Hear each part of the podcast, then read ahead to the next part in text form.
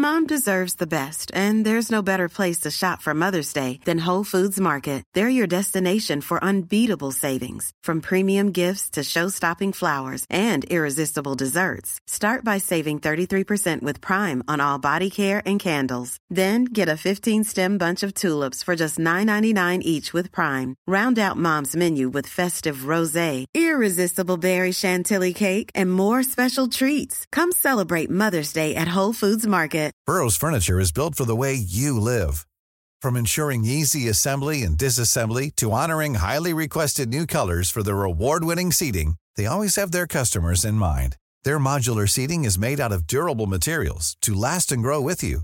And with Burrow, you always get fast, free shipping. Get up to 60% off during Burrow's Memorial Day sale at burrow.com slash ACAST. That's burrow.com slash ACAST. burrow.com slash ACAST. Ready to pop the question? The jewelers at BlueNile.com have got sparkle down to a science with beautiful lab-grown diamonds worthy of your most brilliant moments. Their lab-grown diamonds are independently graded and guaranteed identical to natural diamonds, and they're ready to ship to your door. Go to BlueNile.com and use promo code LISTEN to get $50 off your purchase of $500 or more. That's code LISTEN at BlueNile.com for $50 off. BlueNile.com code LISTEN. NBC Sports, Football Morning, and American columnist Peter King. What do you think about the Chase Thomas podcast? I'd like to plug the Chase Thomas podcast. Listen to Chase Thomas. You'll be a smarter sports fan and obviously a much better human being. Matt Chernoff from 680 The Fans, Chuck and Chernoff show here. And I want to say thanks for listening to today's episode of the Chase Thomas podcast. You can find it on Apple, Spotify, and all your favorite podcast apps. Chase Thomas went to Parkview in North Georgia. He's a local Atlanta kid, and he won't let the Luka versus Trae thing go. He interned with us back in the day, and you'll always remember him. Anyway, definitely go check out chasethomaspodcast.com where you can find all of Chase's previous episodes, all of his articles, and do him a solid. Leave him a rating and review if you're an Apple podcast listener. Reminder to listen to our show, Chuck and Chernoff, Monday through Friday, 3 to 7 on 680 The Fan, and subscribe to my podcast as well. Welcome to Atlanta, wherever you get your podcasts. Chase Thomas pod, the Chase Thomas podcast. um, my nephew needs me to record. See, I hate. I already hate it. I hate it. All right, hello, and welcome back to another episode of the Chase Thomas Podcast, where I'm still the aforementioned Chase Thomas coming to you live from Knoxville, Tennessee. Everything School HQ. It's Take Graphs, the MLB show here on this very feed today. Because guess what? Major League Baseball. We're already in the second round, Jon, and I, I texted you. The baseball gods were very kind to us because um, we do not have to wonder like oh are we going to have to talk about a game that's happening while we're recording or we have to talk about well what if the series goes a different way no uh, it was all chalk and it was all quick exits for a number of teams uh, this week uh, Jon Tayler fangraphs.com how are you i'm doing well and yes i appreciate you know it, it's the, the the the real like problem i guess you could call it for for baseball media is that on the one hand, you love baseball, you want to watch the baseball, you want great games. On the other hand, you're rooting for sweeps across the board. You want mm. no no like weird nothing that messes with your plans. You don't want to have to deal with uh waiting on series to be figured out, waiting on coverage plans, waiting on on games to be scheduled, you know. I have a little calendar tacked up here to the wall, just a, a plain old here, you know, the month of October, and all mm. the days that are TBD are all marked with asterisks, asterisks, asterisks, mm-hmm. asterisks, asterisks, and yeah, there you, you just you're just hoping when you see those, you're like, don't even need those. Mm. Um, but again, it, it, then it's that weird tug and pull between, you know, two days without baseball during the postseason sucks. Don't care for it. On the other hand, nice to get a little bit of a break. Nice, like you said, to be able to talk about the wild card series completely done. To be able to talk about the division series without having to worry about, you know, oh, is it going to be Arizona? Is it going to be Milwaukee? Is it even going to matter at the end of the day? Yeah, we can we can now just sit and comfortably uh, call the Rays frauds and feel good about it. Well, is that your take of the week, Jon Tayler? Because there's a lot to get to that we'll talk about here in the wild card. No, I'll, I'll, um, I'll, save that. I'll save that for when we talk about the specific the specifics of the wild card. I will say I could have reused my take from last week here, which is that this round just does not serve a purpose. Mm. Um, which is not to say that you know, it, you know, it, it's funny because throughout the wild card series, I think pretty much a little over half the, or just about half the time, it's been pretty evenly split between higher seed and lower seed winning. Mm. But with this year now counting, we've done this uh, four years. This is the fourth year of expanded postseason, including the, the COVID postseason. And it's 13 out of 16 wild card series have ended in two games. Mm. 13 out of 16 have been sweeps. And they've been entertaining games. I think, you know, they, both these, all these series, I think with the, the only real exception is Phillies Marlins. I think we all kind of expected that to be the, the one where there really wasn't going to be much of a, much drama have been pretty dramatic, have been pretty entertaining. Uh, I think, you know, especially uh, Brewers, Diamondbacks, with the Diamondbacks coming back twice. But it, it just hasn't given us that much drama. Or this, I, I, think it's a, it's obviously a market change from the wild card game, the one, the you know, the win or go home wild card game. That, you know, for for as much as you can say it's deeply unfair uh, to the you know to a team like say, I mean, the, the example always get probably get held up, or the Pirates who in back to back years ran into Madison Bumgarner and Jake Arrieta at the peak of their powers. Uh, to lose in a wild card round, especially, especially despite the fact that the, the year they played Arrieta and the Cubs, they had won 97 games or whatever it was to finish second in the NL Central. Mm.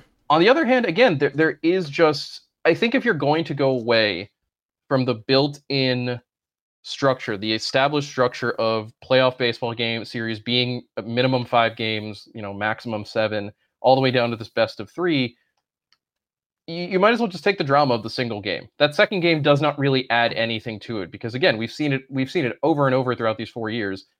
The team that wins the first game overwhelmingly wins the second game. The Hmm. odds are just stacked so highly in your favor to win one game before another team can win two. And so I I, I kind of just wish that if we were going to do this wild card round, just make it a game then. Just have multiple wild card games. Just add two more wild card games. Let's just have it be the one game, and then we all get to move on. We don't have to do a second game when you know again like 90% of the time it doesn't make a difference it's still that the team that wins game one almost always wins game two Mm. and you know there was you know we got four sweeps this round which again good for good for us as baseball content producers to be able to get that locked in advance but not very good for drama i imagine probably not very good for ratings i imagine mlb probably wishing that they had those third games just to you know add the little extra but at, at the end of the day the, the check still clears from espn so what does it really matter no, my my fuller take though going forward is Well, can I say one thing, quick Yes. thing on this on the wild Yes. card? I think we talked about this last week too. Is if you're going to get rid of the one game, uh, the one game and in type deal that was awesome that I miss every single year, yes, and that we're going to do this whole chalk thing when you talk about when you win game one in a three game series. It's just you're probably going to win the series. yeah. I mean, if you looked at our ZiPS uh, postseason game by game odds, almost irregardless of the or basically al- regardless of the matchups, since that irregardless, regardless of the matchups, Uh, the team that won game one had a 75 to 80 percent chance of winning the game two and thus the series. You know, the, Right. the odds are just hugely stacked against you if you lose game one. so let's cut the charade and just do one gamer. Like all the wild card Yes. games are just one games. That I- would be I- I so don't- much more fun. I I really I look and look. I'm sure the teams that lose would complain. Why are we only getting one game? You know, it's not fair. Win. It, it sounds silly, but win more games. Don't don't be a wild card team then. You know, I Value the regular again, season more. and that's the thing. Like we are taking that value away from the regular season. And look, that's already been happening. That's already has happened. We talked about it last week with the addition of a third wild card, lowering that uh, threshold for being a playoff contender really to about 85, 86 wins. And you see it expressed in the comments Jerry Dipoto made in talking to reporters after the Mariners were uh, after the end of the season for the Mariners, saying that essentially the goal for Seattle is win 54% of the time because that is basically the minimum you need to hit. 54% of your wins in a 162 game season which is uh, just to give jerry some exact numbers that is uh, 87 wins 80 let's call it 87 88 wins because that that more often than not will make you a playoff team with the third wild card. I think uh, miami was the third wild card with 86 wins and in the in the american league uh, toronto was the third wild card with i believe 86 or 87 wins as well I I mean, the, the, the Dipoto stuff aside, which I just find that whole conversation be deathly boring, and I think he's right on the substance, but just terrible on the presentation, which is a Jerry Dipoto staple. You know, we need, or better said, not that we need. I don't. I don't think that we need this particular way of organizing the playoffs. We're just. i- i- It's not adding up to anything really. The teams that are advanced, the teams that advance. You know, I'm not saying I'm not saying you're going to like all the favorites advance. This wasn't purely chalk, But at the same time, we didn't really get any surprises. We didn't get much drama in the process. We again, we got four sweeps. So um, I continue to think that the wild card round just feels like an unnecessary appendage stapled onto the body of baseball, which it is because it was done first and foremost for monetary reasons. But I do think if we want to keep it around, like like you and I have been saying, just make it a single game again. You know, if it's only going to go two games nine times out of ten anyway, then what does it matter? Make it the single game. Give that single game the drama. Now you have four winner go home games, the yes. best games in baseball. A games you have four game sevens to start the postseason. That's fantastic. Who's going to complain about that? Except that... for you know, if you're maybe if you're the team like the Brewers and you lose that first game and you're like, hey, we won a division and our postseason is over after one single game. Okay, it all it all it only lasted an extra game this time around. And again, that's the whole thing. It's like you're only getting one extra game anyway, and also it was kind of over when Woodruff the Woodruff news came out, and you're like, oh, this is probably that that's a yeah, goner. For, for as much as I, I like crowing about the, or I mean not crowing, but bring up the Brewers as a potential dark horse. The second Brandon Woodruff went down, that that pretty much went out the window. Like, yeah. this strategy doesn't really work if you only have two really good pitchers. And even then, both Corbin Burnes and Freddie Peralta uh, did not really perform up, I think, to the expectations the Brewers needed for a, a team that really can't hit. The I guess the other take I have coming out of the wild card round is uh, man, the Phillies are really, really dangerous. They are a really, really good team that I think at this point, uh, if Atlanta's your World Series favorite, and I assume that is for most people, and I think a lot of people then would probably land on the Dodgers as as number two.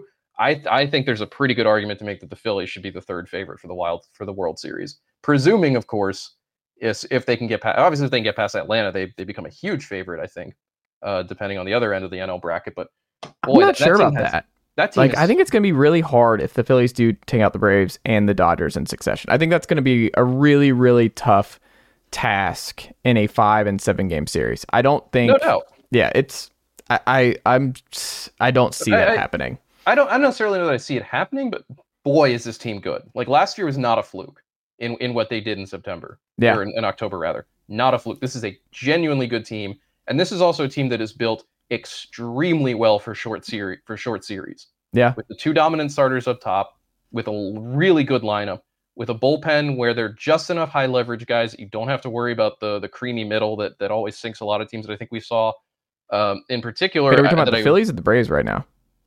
Well, that's the thing. It, it's weird in in in this Braves Phillies NLDS. It's basically they're they're almost mirror images of each other yeah. in a lot of ways. Philly, and I think we can get in in depth to this uh, a little later, but that I think is what what makes Philly so dangerous is because they are basically Atlanta. You know, the, the, for as much for as much as we're we're as much crowning as we're doing of the Braves, and they deserve it. They're a fantastic team, and they're the deserved World Series favorite. Philly is no joke. You know, mm-hmm. this is the, again not a fluke. You saw it, and I, I granted the Marlins were very much not the favorite in that series. Very much probably the weakest team in the entire postseason field. Um, but Philadelphia ran over them without even without slowing down a beat. Mm. Uh, and you, again, they have all the pieces to make a postseason run work between Wheeler Nola at the top with that lineup, with uh, the bullpen looking good right now between Jose Alvarado and Craig Kimbrel, and the cooled rookie Orion Kerkering, whose name I cannot get enough of.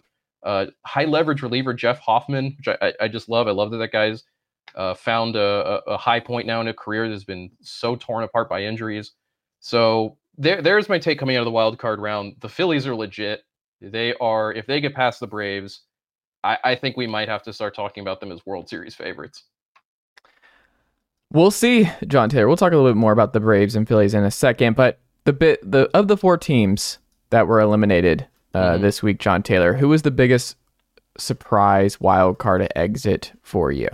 I think it's the Rays. I mm. look. I, I don't think anyone is surprised that the Marlins are, like I said, the weakest team in the field. Uh, you know, by Pythagorean record, they they were a 77 win team. Really, just mm. kind of snuck in thanks to the Cubs collapsing. Similarly, the Brewers, once Brandon Woodruff went down, I think that that turned that series pretty much into a 50 50 shot. And Milwaukee's offense was always going to be the potential problem for them. And as you saw, it was. And uh, Toronto, I, you know, you, you talk to Blue Jays fans or you see what they're saying. I, I don't think any Blue Jays fans, much less uh, people who knew the team, really had any faith that they were going to go anywhere. That offense just weirdly never woke up. Uh, the starting pitching wasn't there for them. Of course, John Schneider's bizarre decision to pull Jose Berrios in Game Two yesterday ends up uh, being a very costly maneuver. But I, I, I, didn't really find it surprising that the Blue Jays lost that series. I think we had them as the favorite per ZiPS in that series, but at the same time, and it also goes to show the advantage sometimes of home field, like Minnesota Mm. having that home field advantage, which I think really stood out. And um, so I, I, I got to go with the Rays. You know, a 99 win team during the regular season. They got off to a 27 and six start. You know, they were for a long time we were talking about them as the best team in the American League, if not the best team in baseball. I know injuries left them by the time October rolled around a shell of themselves. You know, no no Jeffrey Springs, no Drew Rasmussen, no Shane McClanahan, uh, no Shane Baz, who never really appeared in, over the course of the season, no Brandon Lowe, uh, not injury related, but no Wander Franco, no jo- Lu- no Luke Raley in the series, which meant having to play Manuel Margot. You know, this was not the f- the, the full uh, best possible Rays roster coming into the postseason. But at the same time, that's every team. You know, you got to Mhm. make do with what you've got. The tech, the Rangers came into the series with no Max Scherzer, with a bullpen in complete disarray, uh, with you know guys coming back from injury semi recently like Jonah Heim and Josh Josh Jung, where you, I don't think you could really be sure one way or the other what they were going to contribute. Mm. But it, to me, it, it beyond the fact that it's a 99 win team, it's the way the Rays went out. Those Yeah. were arguably the two worst postseason games any team has played so far in this in this playoffs. Mm. Sloppy, uh, just disconnected, terrible at bats, bad bad decisions for the most part. I think on Kevin Cash's part. I particularly when it came, uh, I think in Game Two to leaving Zach Eflin in for what felt like an inning or two too long. Never managed to get his high leverage relievers into a game. You know, I know they lost both games and it was never particularly close. I think, especially in Game Two, but not using Pete Fairbanks at any point, not using Robert Stephenson. Um, it, it just didn't it didn't look like the Rays that we're accustomed to play Mm. crisp baseball, who seem to have all the advantages, who maneuver their way into having all the advantages. They just flat out didn't show up for that series. Yeah. And that has to worry you, I think, if you're Tampa, because again, and we've, you know, this is a team that has now lost seven postseason games in a row, that has Hmm. scored two runs in their last 36 innings of postseason play, um, that made five errors over the course of that series. It, it does make you wonder, like, what is the ceiling on this team? Like, is it possible for this team to find that extra gear? You know, is or is Tampa a team that is just perpetually better constructed for the regular season than it is for the postseason? Again, a seven seven game split over the course of three years is not predictive, doesn't necessarily tell you anything. But I think when you're getting those same results time and time again, an offense that is very easily shut down, even though it can even though it can manage a platoon advantage, you know, ninety percent of the time, uh, a rotation that's very good, but invariably you find yourself you find these pitchers, and I think you know Tyler Glass Glasnow perpetually, you know, gets four or five innings, but it's just it's a complete slog to get through it, and you're so reliant on a bullpen that has already been worked so heavily over the course of the season. Particularly given how the Rays tend to slag their arms, those- guys get injured with appalling frequency. It it does make you wonder if it's like, is this really a team or a franchise that can work in the postseason? Because I think the other part of it too is, and again, granted, the loss of Franco, one of the weirdest, like just straight up Uh, I- I- uh, that's not something any team can expect or plan for. But at the same time, that lineup, you know, beyond Randy Arozarena and Yandy Diaz, there was no real thump. There was there were there are not guys in that lineup you're particularly afraid to face or trying to pitch around. You know, it it it, it just does not feel like an optimized roster, particularly for the postseason. You know, I so uh, in my mind, it's it, to me, it, it's the Rays. It's the Rays who I think were the biggest disappointment of that wild card round at the very least, I thought you know they would give Texas a, a full three games if possible, and that's to say nothing too of the fact that you know those two games, twenty thousand people show up. I understand it's 3 p.m. on a Tuesday at a stadium that no one can ever get to, but that's flat out terrible. That is flat out terrible. You know that that. And that that that takes you to a whole different conversation about how okay, well they finally got the stadium, but their plan is to build it in the exact same place where they're already having trouble getting people out to the stadium. Like, does having a, a TGI Fridays go along with the stadium really make any difference in that regard? Like, if you plop the battery in St. Petersburg, does that really are you getting an extra fifteen thousand fans out of that? Probably not. So, look, it, it, this is a weird point. It's a weird point for this franchise, and I think you could say it's a, it's almost an inflection point because again, this is three straight postseasons where the Rays have come in, uh, coming off great regular seasons, have done nothing with it, have looked very bad for the most part. Do, and it does make you wonder. I, I, and I don't think we're going to get big changes from Tampa because, if anything, Tampa is a very consistent team with the way that they operate, the way they do things, the way they build their roster, the way they develop their players. But it does make you wonder again: what is the what is the realistic ceiling here? You know, how far can this team actually go if this is just if they stick to this particular way of doing things. And if you don't have those, particularly those bigger name stars, you know, the the big and you know, losing McClanahan certainly didn't help. He would have been the ace in that rotation anyway, but I don't know. It, it it's a tough place for Tampa Bay to be right now, and I think it, again, it, it it raises the question of where and how far exactly that the, their whole thing can go. Really, here's what's going to happen though. Uh, okay. We're going to forget all about this in six months. They are going to be right there at the top of the AL East uh, in May, and we're going to be like, well, I don't know. The Rays can do some stuff. The well, Rays, for me are, personally, they're hanging around. Like I, the I, Rays are. Mm-hmm. I will come into the spring being like, it's finally time to, to give up on the Rays. They're only going to win like 84 games then invariably they're going to do what they do, and I'll be like, okay, mm. fine, the Rays are actually good. We're going to get to the postseason and be like, okay, maybe this is the time. Maybe this is when it happens. And then they're going to lose in two games again in the wild card round to like Detroit or something. You know, it's yeah. It, it just starts to feel like a like they're kind of in a in a little bit of a like a cursed loop or something, like a Groundhog's Day type thing. But, yeah, it's um but I don't know. I, don't... I, also just wonder, like, it's kind of amazing to see because this kind of brings into the Blue Jays, who had another rough showing. The AL East had a terrible week um, yeah. this week, and now you're kind of like, was the AL East just sneaky bad? And we we over because like the, coming into the year, we were like, oh, the AL East, like the worst AL East team, still going to be a really good team. Um, and just no, about worst, any other the division. worst AL East team was a below 500 Red Sox team. Like right. they were not good. They're just straight up not good. And the Yankees weren't good. And now you're like, maybe the Blue Jays weren't good. And now we're like, is it just the Orioles? Like a lot of uh, supremacy is riding on the Orioles having a good showing. And now I'm just kind of like, uh oh, should we be looking at a positive Orioles series here? Or are they looking at uh, potentially getting bounced in their first uh, playoff series in a really long time? I don't know. Like, do you make any who do you make anything of what the Blue Jays did as well, Jon? Because both AL East teams get taken down for different reasons, but um, was it more managerial for the Blue Jays? What what did I, you see? That I think with the Blue Jays, it's just the same thing that's just, that they've struggled with all season. This is a lineup that just for some reason is not hitting for power and was not scoring runs in particular. Wasn't performing with men in with men in scoring position and, and in high leverage clutch situations. Mm. I don't know that there's anything you can necessarily draw from that other than uh, I think there's been a lot made of Toronto's hitters upping their contact rates, but still but seeing uh, dips in power. I think you can make the argument maybe Toronto hitters were getting a little too contact happy, but making bad contact in the process. I think that's really the only. But to me, I don't know what else you can really point to. I mean, Bo Bichette uh, got hurt toward the end of the season, and I think that clearly affected him. I'm no, I, I have no idea what to make of Vlad Jr. season. I, I think there are some things that can worry you a bit. George Springer is, you know, had probably his worst offensive season uh, as a full time professional player you know, he is only getting older. Uh, this was always going to be kind of the worry for the Jays at the back half, the back half of that deal for Springer. That eventually, you know, once he now into his early and mid 30s, that you know the production was going to start to decline. Uh, Matt Chapman had a terrible season aside from the month of April. I, he's a free agent next year. I doubt he comes back to Toronto, but a lot of that lineup success was banking on him being uh, kind of product, uh, persistently, consistently productive 30 homer guy. That didn't really happen. Alejandro Kirk took a big step back. I think uh, another one of those situations where there's a lot of contact, but not particularly a lot of hard optimized contact. I, I, you know, kind of worry about that with Kirk going forward. Dalton Varsho took a step back from what he did last year, which I think was to a certain degree expected that there was going to be some regression, but certainly took a big chunk out of his production offensively. Uh, Whit Merrifield looks completely cooked as a hitter at this point.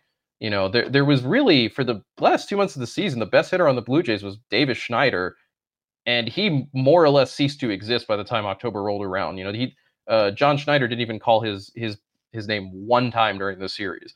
So I, I don't know. I mean, the, the Blue Jays are going to have some decisions to make. I think the good thing for them is that there aren't really any major free agents uh, on that roster for them. Chapman is the biggest one, and considering how little he contributed, I think overall to the season, that doesn't seem like something the Blue Jays will have a terribly hard time replacing. But you, you do, I think you do have to worry if you if you are the Blue Jays that it's you know this offense that is supposed to be the the key to, to making everything work for you just did not come together. And some of that can be injury, but some of that's also poor performance. In particular, I think whatever's going on with Vlad Jr. with uh, the power outage he had, with the kind of with the unproductive season he had, you've got to figure out where the consistency, you know, where to find the consistency. To say nothing of the the poor base running he showed all season and the absolutely killer base running mistake he made in game two, getting picked off by by Sonny Gray and Carlos Correa. um, a, a 10 out of 10 on like that can't happen scale. You know, I I'm not sure. I, I don't know what to make of it necessarily. I do think that John Schneider is probably out as manager. I think it's probably going to be mm. a hmm. pretty easy, pretty easy scapegoating. I think because of the Berrios Kikuchi decision, which uh, maybe scapegoat is is, is too strong because I don't necessarily think it was a, a huge blunder, but obviously it didn't work out. The the funny thing about that one being it very much feels like that was a decision that came from on high. It's just that Schneider decided not to deviate from that course, even though given the way Berrios was pitching, it does feel like the the smart choice or at least a safe choice would have just been to let him keep going. So I, I, do expect there to be some changes in Toronto, but I also do wonder what exactly it is they can do with this roster uh, that just has not performed up to its up to its capabilities. You know, I, I do wonder if, and and this is obviously one of those intangible things. I, I wonder if the Blue Jays also just bought into their own hype a little too much. You know, hmm. you had guys like Brandon Belt, who not even a part of this core, just a dude they brought in in the offseason, saying before the season started, I think we should be the World Series favorites. Based on what, my dude? Based on a, a, a good lineup and Kevin Gausman? Lots of other teams have a good lineup and a really good number one pitcher, too. Like, that doesn't, mm. you know, to say nothing about the fact that, as we talked about, like, yeah, the AL East, I think, was a little disappointing on the whole, but still, a lot of t- difficult, good teams, particularly having seen what the Orioles did last year, knowing that the Rays are always going to be there I don't know. Maybe maybe some of it is just just the Jays getting a little too high on their own supply because the, the vibes around that team in particular by the end of the year just did not seem very good. You know, that did not seem like a group of guys that was having a particularly good time out there. No, and I wonder if like who has more of a lasting impact. I feel like the Blue Jays have more of a lasting impact. The Rays are used to this. They'll bounce back. They'll be totally fine. The Blue Jays, you're more dubious of like, did you miss did you miss a moment? And that leads me to my next question, Jon. Mm. Of the four wild card losers, who do you think is most likely not to make it back into the postseason next year? The Marlins. Uh, mm. If only because that roster was just should not have shouldn't have made the postseason in the first place. Um, I think, like I said, more the beneficiary of the Cubs completely falling apart than than mm. anything. I mean, they had a good September. I, I don't want to take that away from the Marlins, but again, based on the peripherals, based on the numbers, this was should have been a below 500 team, a team with no real offense to speak of down its two top starters. Again, no surprise what happened against the Phillies. That uh, the Phillies, I think, had them were the most favored team by our odds uh, in the wild card round, and they showed why. Mm. But if you're the Marlins, you're going into next season with the exact same problem you've gone into the last seemingly three seasons with, if not forever. Where is the offense going to come from? Last year, they've tried to figure that out by dealing Pablo Lopez for Luis Arraez. And for the most part, that worked. Lopez had a very good season. But Arraez also had a very good season. That trade benefited everybody. This year or this offseason, they're gonna Jorge Soler is a free agent. Uh, more likely than not, I think that he's gonna walk, uh, given the kind of up and down nature of his performance in Miami. You know, again, we've I've talked about this on the on the show before. You know, you look at Miami's farm system. There is not a lot of top end offensive talent. It's still, you know, the, the number one guy uh, in their system right now is the delightfully named Yiddi Cap or Cape Cappy C A P P E.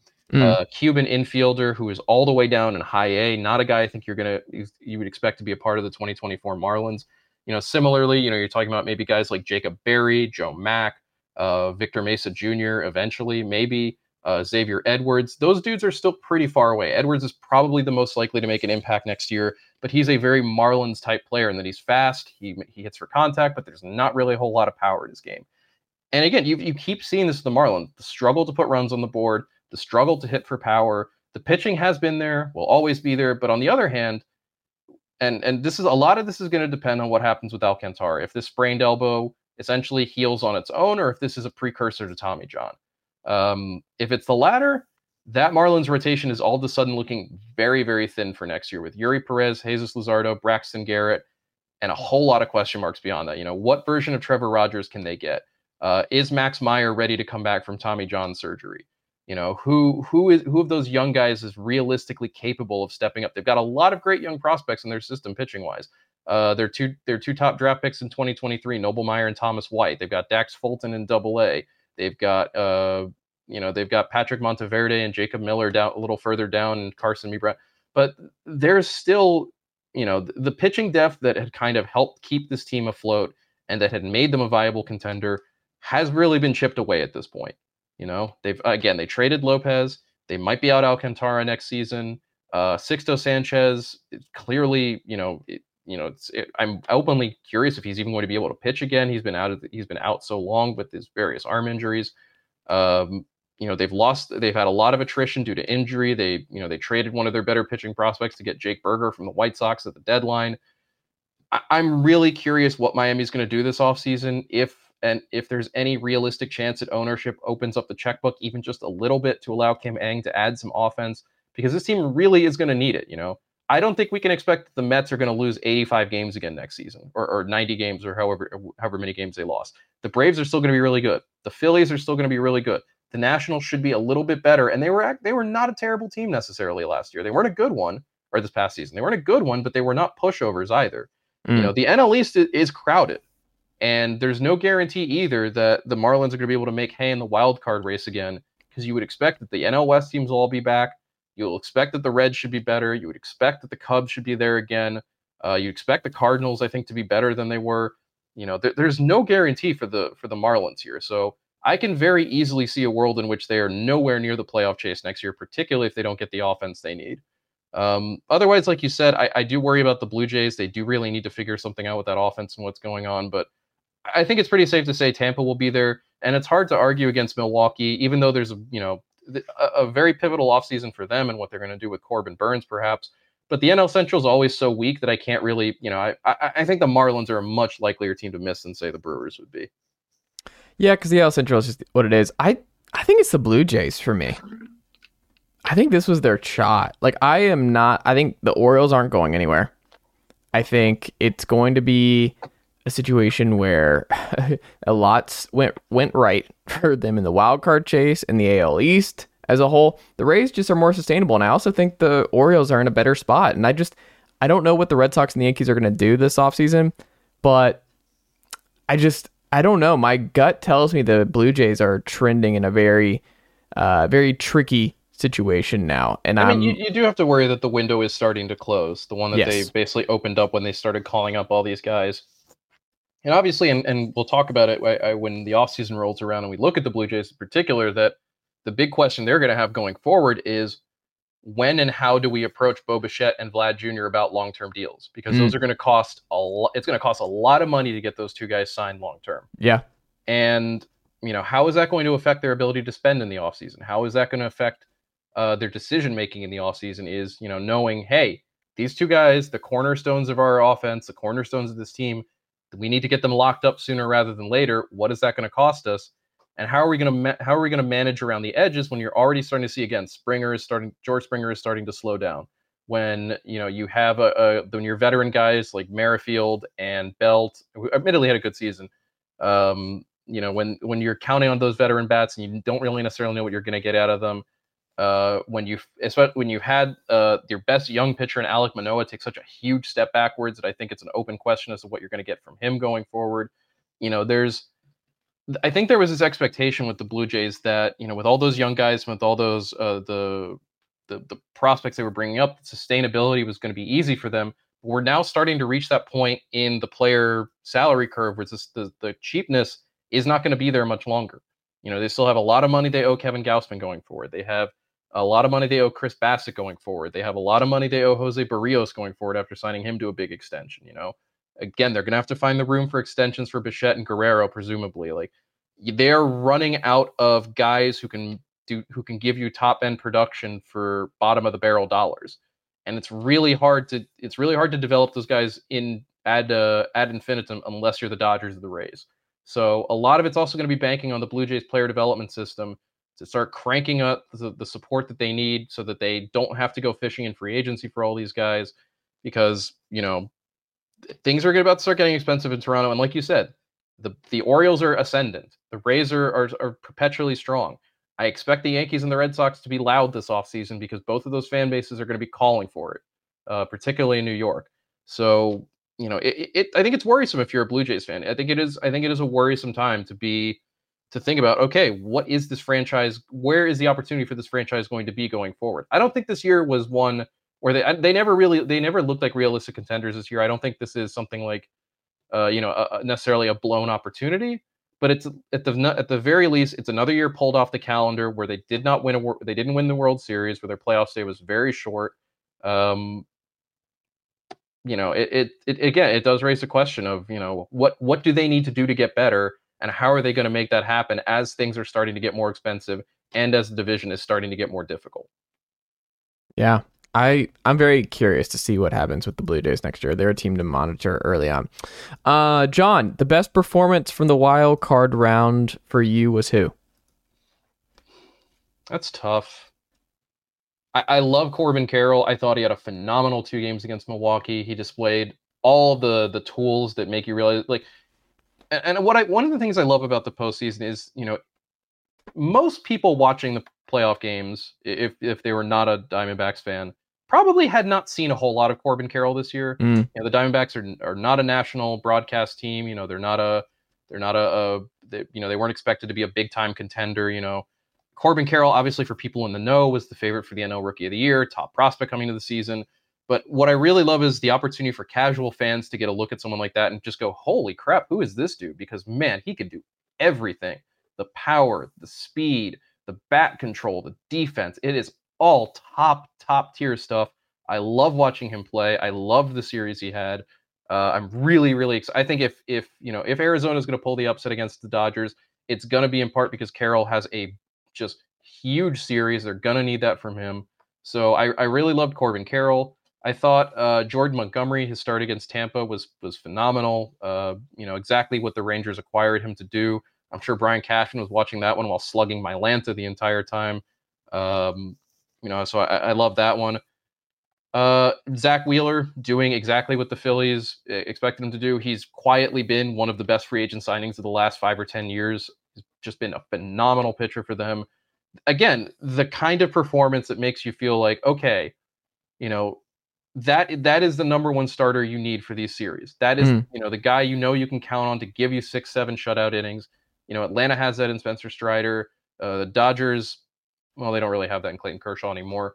Uh, the Astros have that in Verlander. The Phillies have it in Wheeler, and it's one of the things that I think gives them a real advantage down the stretch or for the rest of the postseason for as long as they're in it is having him there. Um, trying to think just uh, around the other series. Uh, for, for me, the Twins, it was more of a collective thing than an than an individual thing. I thought Carlos mm. Correa had a fantastic series defensively. Uh, that run saving throw in game one uh, to catch, I believe it was Santiago Espinal going to going to home plate, and then obviously yeah. the, the calling for the pickoff on Vlad Jr. in game two. Uh, you know, it's been a rough season for Correa, and you know, I, I don't necessarily know that he's just going to, you know, he's obviously been a big time postseason performer, and you know, there maybe there is something to be said about those guys who can kind of flip that switch when the lights come on in October and just, you know, perform at a higher level, but after now you season, get Houston, which is the best case scenario for Major League Baseball. This is a great, a little, a little bit of a grudge match here. I like yes. it, but um, I think individually for for Minnesota, otherwise, uh, Pablo Lopez was just terrific. I love mm. the season he's had. It's so cool to see him uh, get to shine on a bigger stage, you know, and embrace to, Johan. And embrace Johan. Uh, that was so cool. They asked him where mm. he get the jersey from. He's like, "No, it's just my jersey." It's like that. That just I love that stuff. Yeah. Um, yeah, I think those I think those are the guys who stood out most to me, um, who as as having the best performances. They're just just really, you know, the, the guys who really just put the put made things happen for their teams at the at the optimal moment. I like it. Uh, Jon Tayler, the final one uh, in terms of the wild card round. Thank you for not managing well this postseason for you. Each each series, we'll we'll go through this. Who do you think? Because Ben Clemens wrote a really good piece. The the impetus for me to bring this up was Ben Clemens on Fangraphs.com wrote about uh, managerial uh, choices and why it's amplified in the postseason. Why it's just really not a big deal um, in the regular season because uh, making a mistake in the seventh inning on who to call or calling for a bunt, whatever it is, like that's just the, the small potatoes in the grand scheme of things. But managers really matter in the postseason, and that yeah. that's where you really find out if a manager is actually good. So, who do we find out was not actually good uh, in the wild card round? I mean, the the easy answer is Schneider. I I, mm. I get the logic behind pulling Berrios for Kikuchi. You have the two left-handers coming up in uh uh I forget who the first hitter was. The second was Alex Kirilloff. Who was mm. the first hitter that Kikuchi faced who ended up walk, uh, walking or giving up a hit to? It, regardless, you had two lefties coming up. I can understand the impetus to, to get your lefty in there. At the same time, the inability to read the situation at the ground level and see Berrios is no one is touching him right now. Mm. Like, yes, he just walked Royce Lewis, but Royce Lewis has been the second coming of Barry Bonds for the last six weeks. I think we can forgive that one. The the Twins were obviously going to pinch hit for Kirilloff with Donovan Solano, which is exactly Mm. what they did to take away that lefty lefty advantage. Kikuchi is a starting pitcher. He is not used to coming into relief. Uh, based on the fact that he's a guy who requires apparently 14 hours of sleep every single night, I think he's a guy who's pretty routine oriented. Not Yes. exactly the kind of guy you want changing his whole setup coming into a game in a very high leverage situation. That just showed to me a, a, a real inflexibility with regards to being able to manage again the situation on the ground. So I thought I thought that was really poor work on Schneider's part. Again, I can understand the process, but you have to be able to deviate in that case and say no. My guy out there right now is pitching fantastically. You know the the slight advantage I gained by having the lefty out there is counter at, is countered by X, Y, and Z. You know I, I didn't like that decision.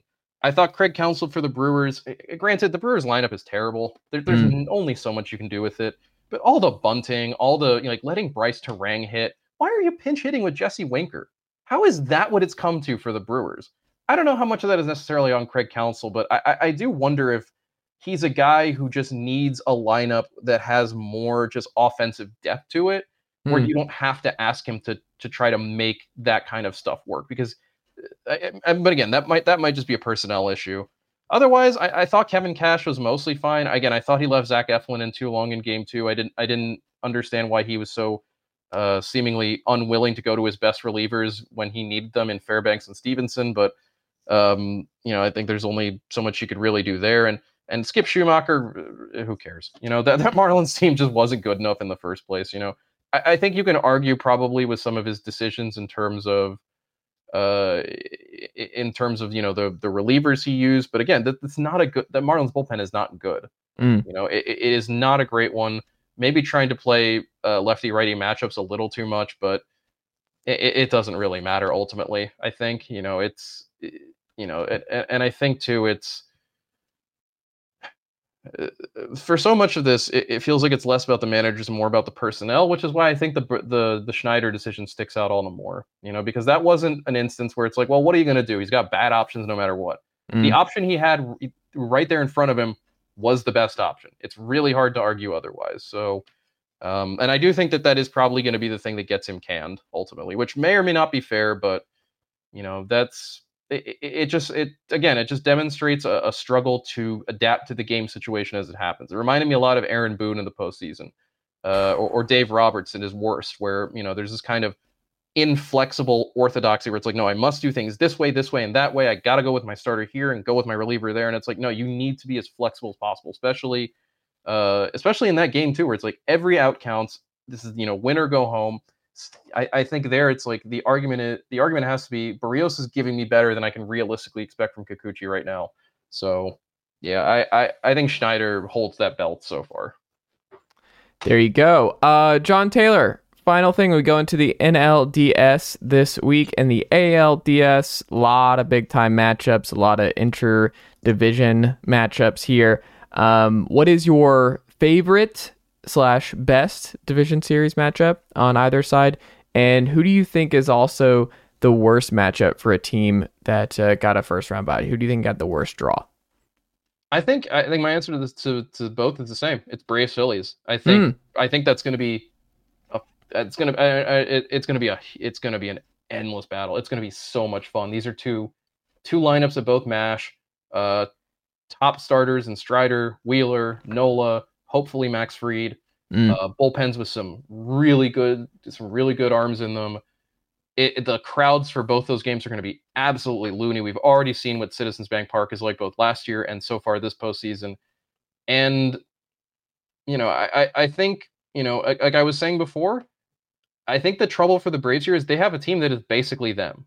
Hmm. You know, the the one advantage the Braves have had over pretty much everyone is that offense is unstoppable for the most part. They will just slug you to death. But this is Hmm. a team that can slug back and that has two starters in Zack Wheeler and Aaron Nola that are capable of keeping you off the board for an extended period of time. I think the worry for the Phillies uh, has to be games three and four and beyond, but that's going to be a worry for Atlanta too. Game three is Bryce Elder right now, and I cannot imagine that the Braves feel good about throwing him at Citizens Bank Park against this lineup, particularly if they're down um, if they're down 2-0. Similarly, game four for Atlanta has to be a bullpen game. Mm. Uh, I, I I don't think they would be able to bring Strider back on. They'd have to bring Strider back on three days rest to pitch game to pitch game. Uh, sorry, I'm just looking at my calendar right now. Stri- if Strider starts Saturday, the NLDS game two would be on Monday. That's one day, two day, three day, four day. So they could bring him back on four days rest, Mm. uh, or f- I guess the full five days for for NL for game four. But you know, game three is going to be game three. I think is going to be the tricky one. I imagine the Phillies would go out with Ranger Sanchez. I would obviously like that better on Philly's side than the Braves going with Bryce Elder.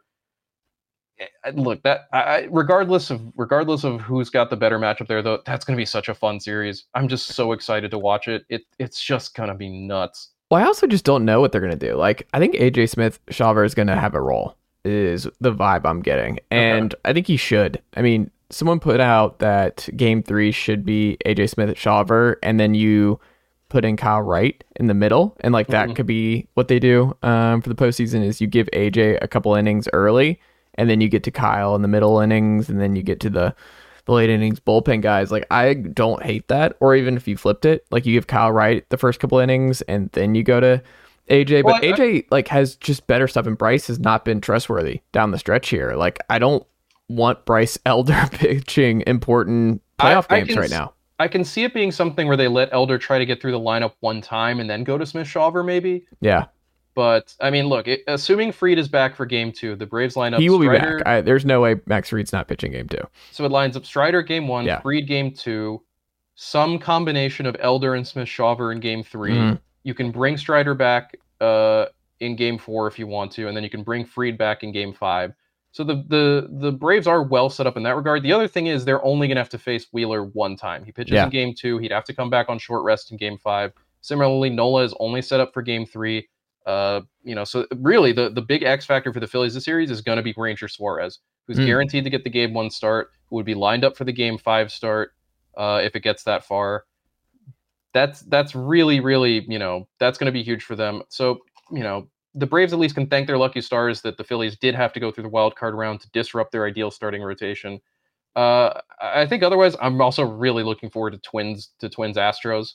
I think that's going to be a, a, a really good series back and forth.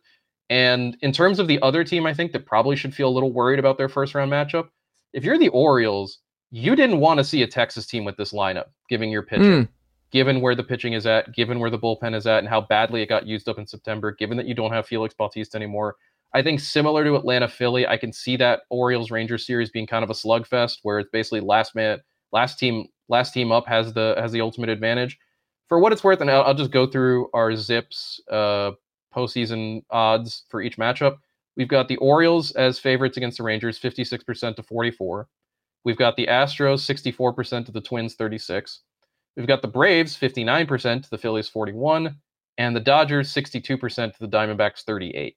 So we've got the the top seeds as the favorites by m- pretty big margins in all Yeah. cases, but I do think the Rangers they can definitely make some noise if Montgomery and Eovaldi can replicate what they did against the Rays. They're in really good shape there. I think the main issue for the the Rangers is they're going to have to start Dane Dunning and Andrew Heaney somewhere along the line here. Mm. That's not necessarily what you want. Um, and then I guess the most low key upset possibility, I think it might be Arizona because that Dodgers rotation is in shambles. We don't know what they're going to get out of Clayton Kershaw. They are going Yeah. to have to start Lance Lynn in game three. Game four is almost certainly a bullpen game. And while that might be some combination of Ryan Pepiot and Emmett Sheehan, I, you know, I, there is no guarantee with what the Dodgers are doing. The only guy I think you feel really comfortable with on the mound is Bobby Miller, and he's a rookie. You know, Mm. he's had a fantastic season, but this is not, you know, this is not throwing out Verlander or Scherzer or Pete Kershaw or Walker Buehler. This is oh, the weakest, probably the weakest Dodgers postseason rotation we've seen in quite a bit. Hmm. Um, granted, Arizona's not doing a whole lot better in that category, but at the same time, there is a real possibility here, if especially if Arizona can put up some runs early on this team or on those pitchers, um, they are going to be in pretty good shape. Obviously, they're in far worse shape if they're trailing late because that Dodgers bullpen is loaded with shutdown guys. They're going to have a hard time scoring runs, especially because they are not a team that hits for a lot of power. Uh, the Diamondbacks are, but you know, that Dodgers rotation weakness, I think, does give Arizona a pretty good size opening to make some chaos. But um, I, I, I mean, look, if you want my if you want my picks for how it shakes out, I think I think I'm gonna go. I think I'm gonna go chalk all the way around. I think it's Baltimore, Houston, Atlanta, Los Angeles. I don't think it's gonna be chalk all the way around. My gut says I think we get to Dodgers, Braves, no matter what. I think Okay. I'm not really worried about the Phillies. I know a lot of people are. I'm not worried about losing. I mean, again, it, it, really does make a huge difference that they only have to face Wheeler and Nola one Yes. time apiece. I also just don't think this team's losing to Philadelphia back to back years. I don't think that this has been penciled in of like if we get them again, like we're not going down to Philadelphia in back to back years. I mean, it, I think also the the big difference here too is last year they had Ronald Acuna at roughly like eighty Yes. percent. This year they have Ronald Acuna at one hundred and forty percent. They have yes. A good Marcell Ozuna who just hit 40 dingers and 100 RBIs. Like they they- have a healthy Ozzy Albies, which was Yes. not there last year. They have uh, uh Matt Olson coming off fifty three. Like yes, this they this have Braves- options where Sh- Travis d'Arnaud, if he wants to, like, because Max Fried's more comfortable with d'Arnaud, you can go that way. And Sean Murphy's a much better defensive catcher than they had uh, a year ago. And you're just looking across the board; they're just more loaded and healthier. And I just, I'm not worried about that one. I'm far more worried about getting out of the NLCS against uh, the Dodgers and or having enough pitching to, like, the thing that will ultimately come down to the Braves, uh, whether or not they win the World Series.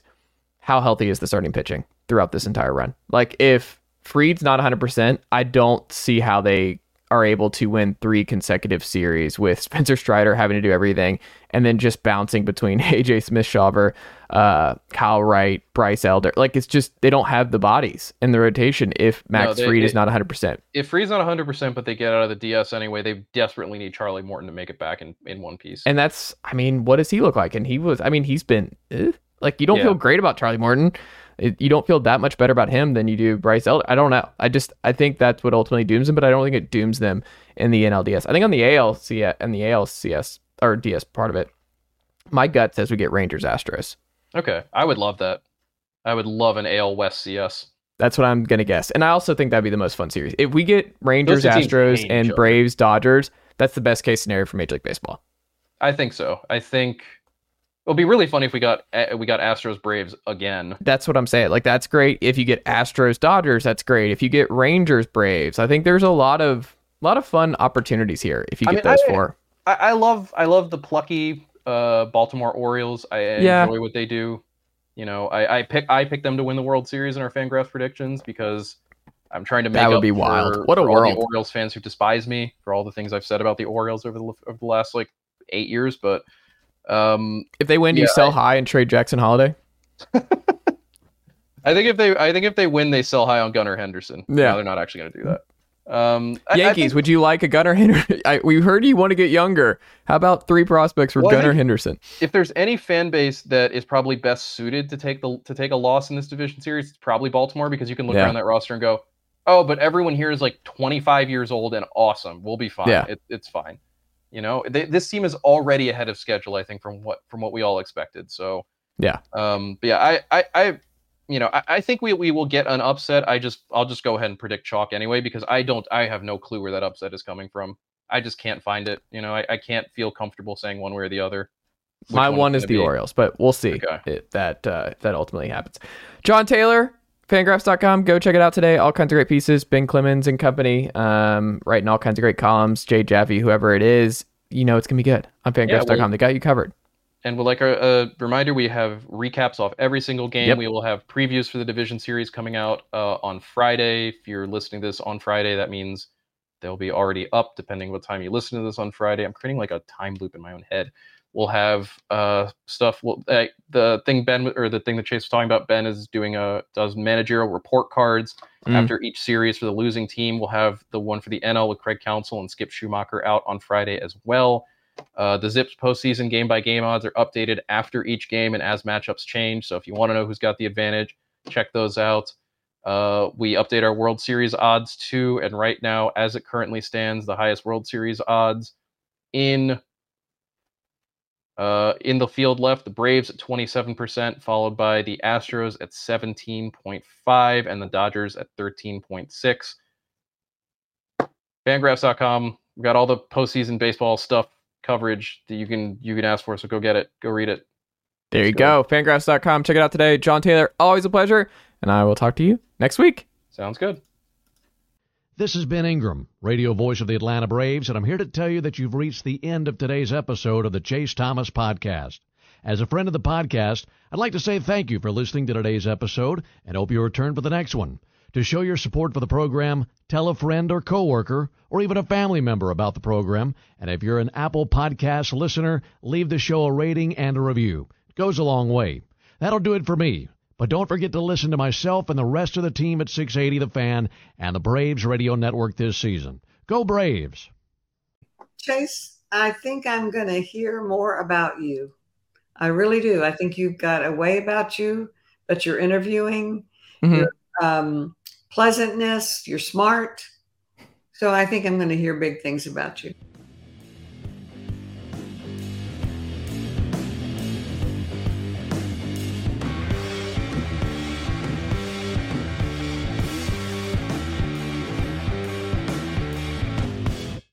Nicely done, nephew. Chase Thomas Podcast. Hell yeah. Mom deserves the best, and there's no better place to shop for Mother's Day than Whole Foods Market. They're your destination for unbeatable savings, from premium gifts to show-stopping flowers and irresistible desserts. Start by saving 33% with Prime on all body care and candles. Then get a 15-stem bunch of tulips for just $9.99 each with Prime. Round out Mom's menu with festive rosé, irresistible berry chantilly cake, and more special treats. Come celebrate Mother's Day at Whole Foods Market. Planning for your next trip? Elevate your travel style with Quince. Quince has all the jet setting essentials you'll want for your next getaway, like European linen, premium luggage options, buttery soft Italian leather bags, and so much more. And it's all priced at 50 to 80% less than similar brands. Plus, Quince only works with factories that use safe and ethical manufacturing practices. Pack your bags with high-quality essentials you'll be wearing for vacations to come with Quince. Go to quince.com slash trip for free shipping and 365-day returns. Mom deserves the best, and there's no better place to shop for Mother's Day than Whole Foods Market. They're your destination for unbeatable savings, from premium gifts to show-stopping flowers and irresistible desserts. Start by saving 33% with Prime on all body care and candles. Then get a 15-stem bunch of tulips for just $9.99 each with Prime. Round out Mom's menu with festive rosé, irresistible berry chantilly cake, and more special treats. Come celebrate Mother's Day at Whole Foods Market.